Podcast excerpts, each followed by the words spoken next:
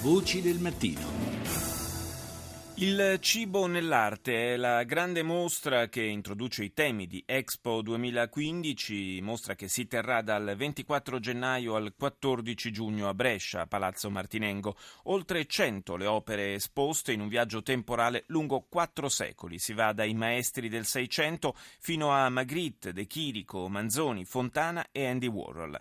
Davide Dotti, curatore della mostra, ha raccontato a Rita Pedizzi quanto i pittori di ogni epoca abbiano amato dipingere gli alimenti e i piatti tipici della loro terra. Rapporto tra eh, il cibo e l'arte nasce in epoca romana in epoca classica, quando nelle ville patrizie, nelle sale destinate agli ospiti, i padroni di casa affrescavano, facevano affrescare questi xenia, che erano i doni per gli ospiti, delle rappresentazioni di cibo, frutta, verdure, eh, ma anche pesci, eh, caratterizzati da un fortissimo naturalismo. Passando poi in epoca medievale, il cibo assume una connotazione prevalentemente simbolica, collegata quindi ai cicli delle stagioni. Nel Rinascimento la tradizione continua si verifica questo fenomeno molto curioso delle Madonne col bambino con frutta dove chiaramente la mela allude al eh, peccato originale, ma la grande rivoluzione si è in epoca barocca con Caravaggio, con la canessa di Caravaggio, eh, dove nasce tutta una, una, importantissima iconografia collegata al cibo e gli artisti inseriscono quindi nelle, nelle loro opere tavole imbandite, le scene di mercato,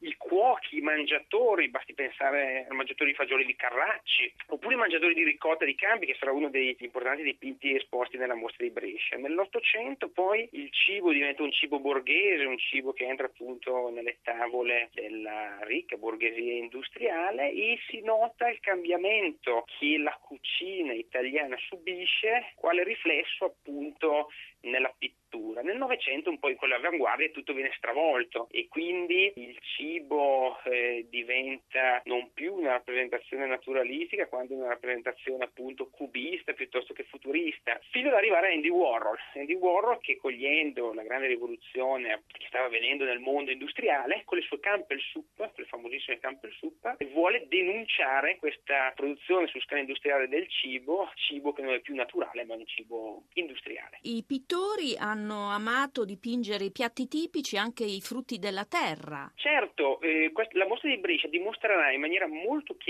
questo aspetto che è estremamente interessante, cioè gli artisti, specialmente in epoca barocca e rococò, tendevano a rappresentare i frutti, le verdure, ma specialmente i cibi e i piatti tipici delle loro terre di origine. Mi spiego meglio. Nelle opere degli artisti napoletani come Recco, Ruoppolo, di questo misterioso maestro SB, troviamo prevalentemente agrumi e pesce, crostacei di tutte le qualità, oppure eh, eh, una delle prime rappresentazioni della sfogliatella nella storia dell'arte, in questo dipinto eh, datato 1653. I pittori lombardi invece tendono a rappresentare cacciagione, eh, cibi tipici della tradizione eh, del nord Italia. I toscani e gli emiliani invece salumi e tutti i tipi eh, di pani. di conseguenza l'opera d'arte diventa uno strumento anche per seguire l'evoluzione dei cibi durante il corso dei secoli. Io infatti ho voluto coinvolgere nella mostra il Dipartimento di Scienze Alimentari dell'Università di Parma, al quale ho affidato lo studio di diverse opere presenti in mostra per ricavarne delle notizie